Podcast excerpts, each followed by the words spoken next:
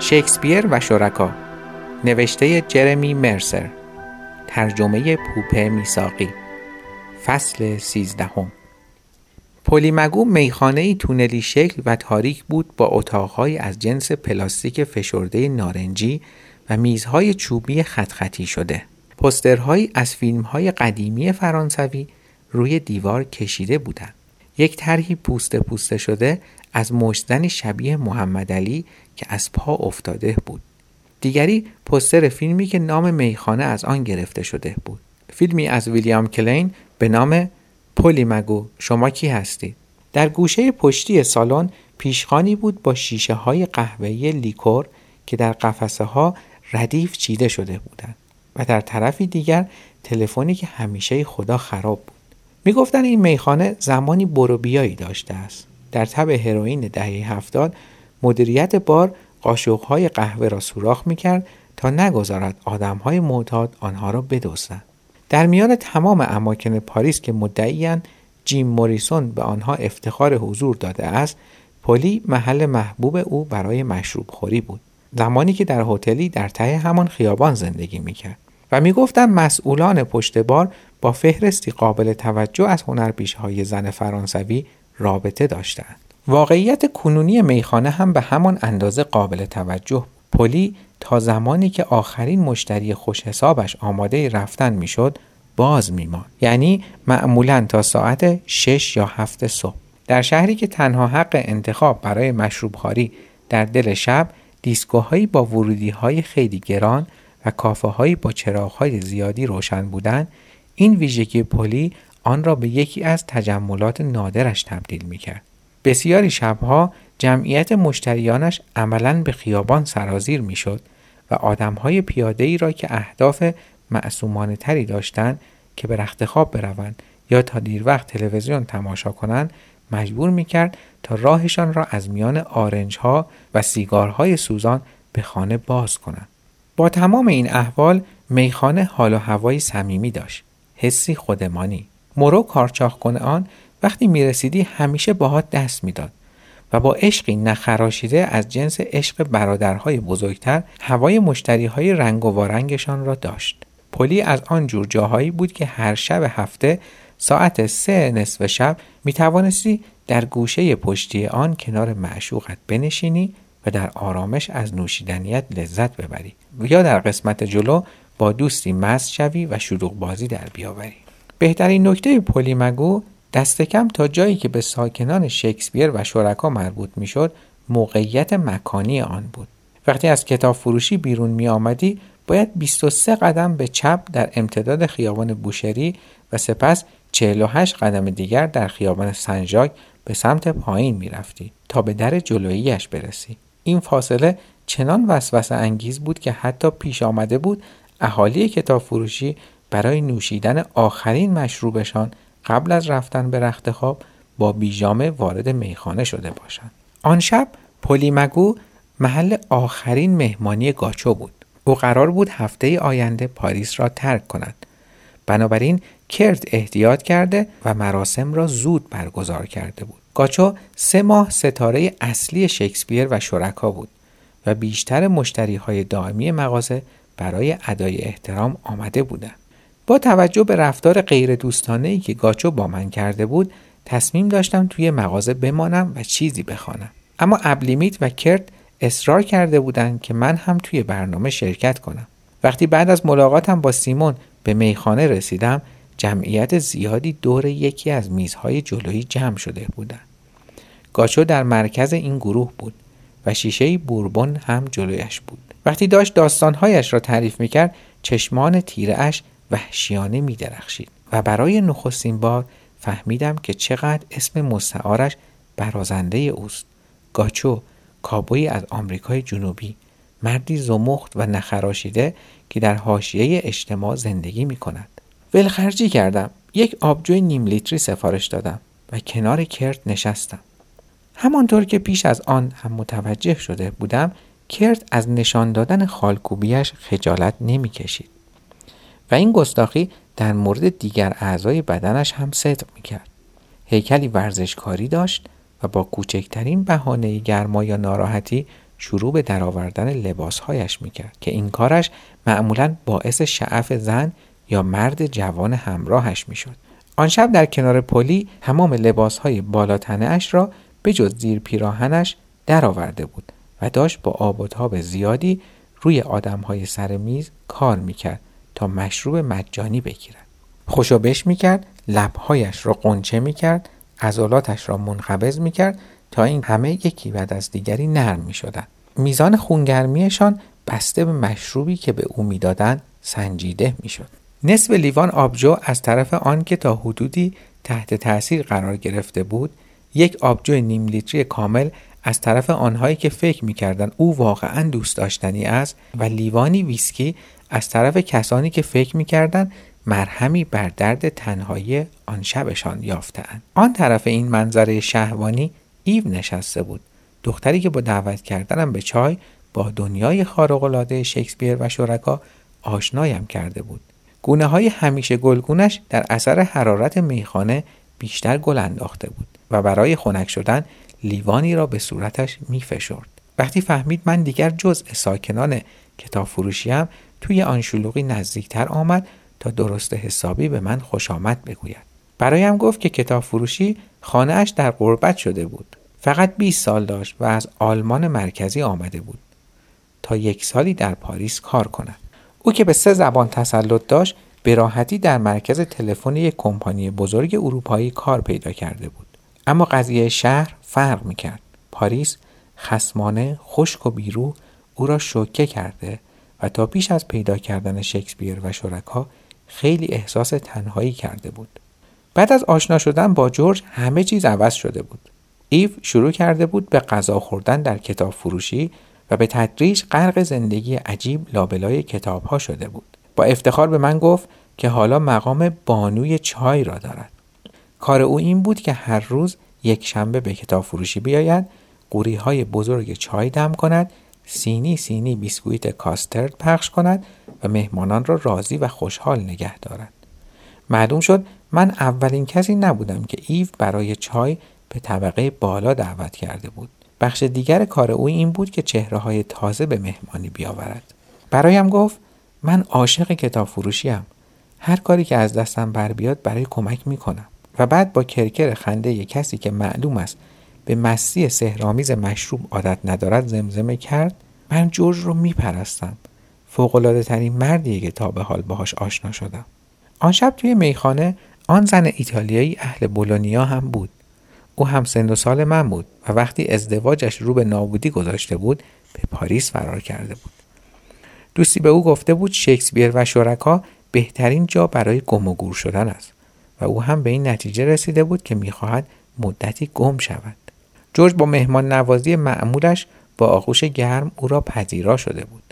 در انتهای دیگر میز ابلیمیت نشسته بود.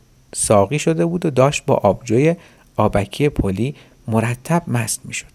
موضوع حرفایش دیوانوار عوض می‌شد. اول کل فرهنگ غرب را به مزحکه گرفت. داد می‌زد اون موقع که ما جاده ابریشم داشتیم شماها مثل میمون توی قار زندگی می‌کردید. وقت تمدن بزرگ چین اجداد شما همدیگر رو با چوب می‌زدن. چند لحظه بعد این فرزند دلمرده چین کمونیستی توهینهایش را فراموش می‌کرد. مشتش را بر میز میکوبید و نظام سرمایهداری را فلسفه معرفی می‌کرد که می‌تواند رهایی بخش بشر باشد.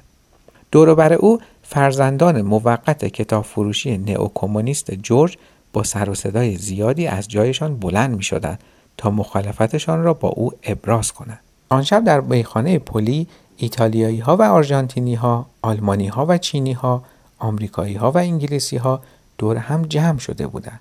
همه غرق در شگفتی های زندگی، همه سربست از بودن در پاریس.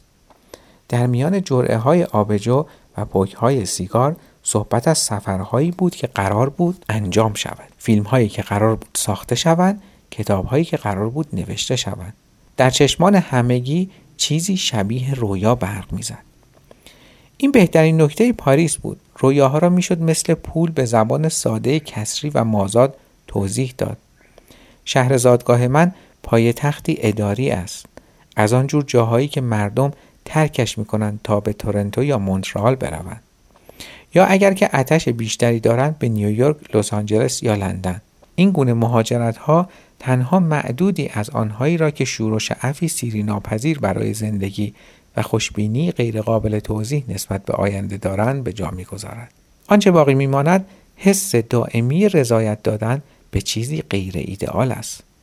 همانطور که هیچ کس وقتی بچه است آرزو نمی کند کارمند مسئول پرداخت حقوق در یک شرکت نرم افزاری شود. هیچ کس هم هرگز آرزو نمی کند در شهر من زندگی کند. در شهری مثل پاریس جو چنان لبریز از آرزوها و رویاهاست که خیابانها از آنها بند می آیند و همه میزهای خوب کافه از آن آنها می شوند. شاعران و نویسندگان، مدلها و طراحان لباس، نقاشان و مجسم سازان، هنرپیشه ها و کارگردان ها، اشاق و خیال پردازها همه دسته دسته به شهر نور می آیند. آن شب در میخانه پلی میز غرق در شور و شعف زائرانی بود که معبد خود را یافته بودند. آن شب در میان دوستان تازه و در حالی که از بودن در شکسپیر و شرکا احساس امنیت می کردن من هم چنین حسی داشتم. امید زیباترین ماده مخدر است. داشت نیمه شب می شد و میخانه پر و حسابی گرم بود و مردم مثل خونی که از رگ پاره بیرون می پاشد ریخته بودن وسط خیابان. وقتی پلی اینقدر شلوغ بود خطهایی که معمولا میزهای مشتریان را از هم جدا می کرد به فراموشی سپرده می شد و مردم انگار که دارند تلو تلو خوران صندلی بازی می‌کنن از این طرف به آن طرف راه می‌رفتند اگر کسی بلند می‌شد تا به توالت یا به خانه برود مورو فورا فردی سرگردان را روی صندلی او می و به این ترتیب گروه ما تغییر شکل می‌داد و رشد می‌کرد. در طول شب کاروانی سرخوش از مهمانان پشت سر هم گاچو را برای خداحافظی میبوسیدند و شعر پیشکش می‌کردند من که هنوز شکوه های سیمون در ذهنم تر و تازه بود با بدبینی جمع را تماشا می کردم و لیوان های بسیاری را که به افتخار گاچو بلند می شد با بیمیلی می نوشیدم. یک بار گاچو از جایش بلند شد و با افاده قدمی در بار زد. آخر سر درست کنار جایی که من نشسته بودم ایستاد. نیشخندی متکبرانه زد و نشست. شروع به حرف زدن کرد. شاید فکر کنی من قبل از این بهت سخت گرفتم. شاید فکر کنی من یه عوضیم. اصلا برام مهم نیست. باید اینطوری باشم تا از جورج محافظت کنم. خودت خواهی دید. کلاه شاپویش را روی سرش بالا زد تا بتواند به صورتم نزدیکتر شود. نفسش بوی بوربون می‌داد.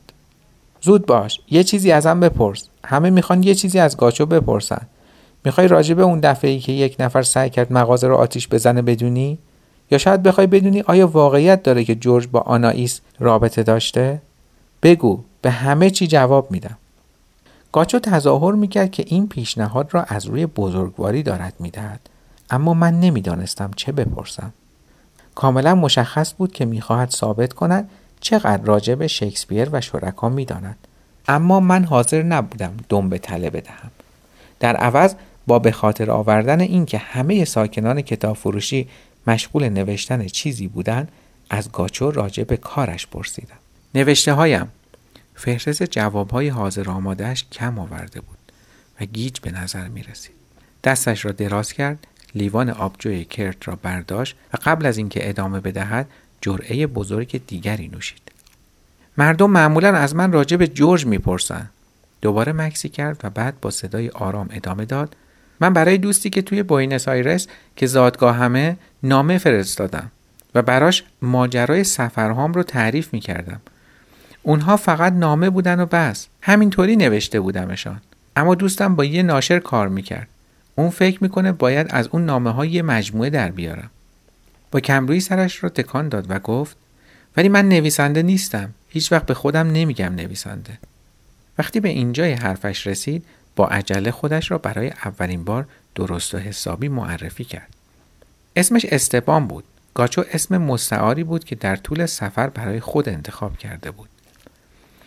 برایم گفت که چقدر برای جورج احترام قائل است که شاید روزی کتاب فروشی خودش را در آرژانتین باز کند. چیزی شبیه شکسپیر و شرکا اما نه با آن همه تخت.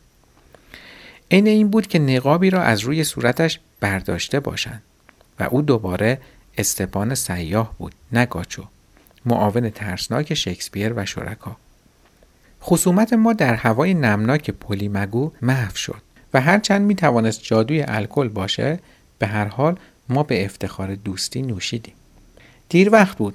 بعضیا راه افتادن طرف کتاب فروشی تا به لوک کمک کنند مغازه را ببندند چند نفر توی مغازه مانده بودند به این امید که آن شب خوابی حسابی بکنند در میخانه هنوز آدمها توی همدیگه چپیده بودند و یک سری مشروب دیگر از راه رسید بعد مثل آب یخی که روی سر همه خالی شود وقت حرکت کردن آخرین متروی آن شب شد متروی پاریس خیلی زود یعنی ساعت یک نصف شب تعطیل می کند. برای آنهایی که فاصله زیادی تا خانهشان دارند این به معنی این است که باید تصمیمات سختی بگیرند یا باید مجلس را ترک کنند و آخرین قطار را سوار شوند یا باید خود را وقف شبی سراسر عیاشی کنند و پیاده روی طولانی تاکسی گران یا خطرات اتوبوس شب را به جان بخرند آدم های سر میز ما پنهانی ساعتهایشان را چک می کردن و جمعمان تعداد بیشتری از اعضای محافظه کارش را از دست داد. ساعت سه گروه ما که اولش حسابی بزرگ بود به تعداد انگشتان دست تقلیل پیدا کرده بود. در میان کسانی که مانده بودند زن زیبایی با شانه های ظریف هم بود که روز مهمانی چای از من سیگار خواسته بود. اسمش ماروشکا بود و بعد از ازدواج مادرش با کلمبیایی ثروتمندی که مدیر کمپانی نفتی بود از لهستان به پاریس نقل مکان کرده بود. گرچه ظاهرا دانشگاه می‌رفت بیشتر موقع ها توی کافه ها یا کتاب فروشی ها پیدایش می کردی. بیشتر آن شبش را در پلیس صرف زاری کردن به خاطر گذرا بودن مهر و محبت های کرد کرده بود. او برای کرد یک لیوان ویسکی خریده بود. ساعت پنج میخانه دیگر تقریبا خالی بود. فقط چند نفری که پاستیس می نوشیدن دور پیشخان نشسته بودند و دو مرد در یکی از اتاقهای پشتی محبت زنی را گدایی می کردن. بیرون میخانه یکی از آن سهرخیزهایی که سگش را برای پیاده روی می برد از پشت پنجره به پسمانده های شب نگاهی انداخت. بدون اینکه واقعا بدانیم چطور این اتفاق افتاد آخر سر فقط من و استپان سر میز مانده بودیم. دیگر وقت رفتن بود. بیرون چراغهای خیابان روی سنگفرش های مرتوب منعکس می شدن. هلال ما بر فراز نوتردام خودنمایی می کرد و مهی رقیق همچون نجوایی از سن بر می خواست. نمی‌شد ما را به خاطر اینکه تصور می کردیم دنیا حول محور ما میچرخد سرزنش کرد. ما که هنوز آماده نبودیم شب را به پایان ببریم دوتایی در میدانگاه جلوی مغازه ایستادیم و استپان برایمان گفت که چرا دارد می رود. توی کتاب فروشی عاشق شده بود از آن عشقهای واقعی و می‌خواست با آن زن ازدواج کند. داشتم با هم به ایتالیا نقل مکان می‌کردن زن زودتر رفته بود آپارتمانی پیدا کرده و منتظر استپان بود. بعد بدون هیچ پیش زمینه برگشت و به بازویم زد. جورج دست کلید منو داد به تو متعجب از اینکه از کجا می‌داند کلیدها را توی دستش گذاشتم انگشتانش را میان دست کلید برد تا اینکه شمایل کوچک سرامیکی را پیدا کرد. شمایل مریم باکره بود با لباسی قرمز بر زمینه آبی. جورج منو میکش اگر می‌فهمید این رو گذاشتم اونجا. این چیزا به خرجش نمیره. با صدای غمناک شش کلید دست کلید را تک تک نشانم داد و توضیح داد که کدام درها را باز می‌کنن و چطور باید از آنها استفاده کنم. وقتی توضیحاتش تمام شد آهی کشید و کلیدها را به من بازگردان. همین دیروز بود که به جورج پسشون دادم. دوباره غرق سکوت شد. یک جایی پرنده بیدار شد و سمت شرق آنجا که خورشید قرار بود طلوع کند رگه های هلوی رنگ به چشم می‌خورد. بالاخره گفت فکر می‌کنم وقت خوبی دارم میرم. هنوز خیلی دیر نیست. همه هنوز گاچو رو دوست دارن. به خوبی ازم یاد می‌کنن. تو تو هم. اگر جورج انتخابت کرده حتما از پس همه چی برمیایی اما مواظب باش. اینجا می‌تونه آدم رو عوض کنه. خستگی که مدتی بود به سراغم آمده بود حالا دیگر با تمام قوا هجوم آورده بود. به زحمت می توانستم سر پا بیستم اما استپان هنوز آماده نبود از جایش تکان بخورد. او را بیرون کتاب فروشی تنها گذاشتم. و با استفاده از کلیدها رفتم تو و در را پشت سرم نیمه باز گذاشتم. پایان فصل سیزدهم.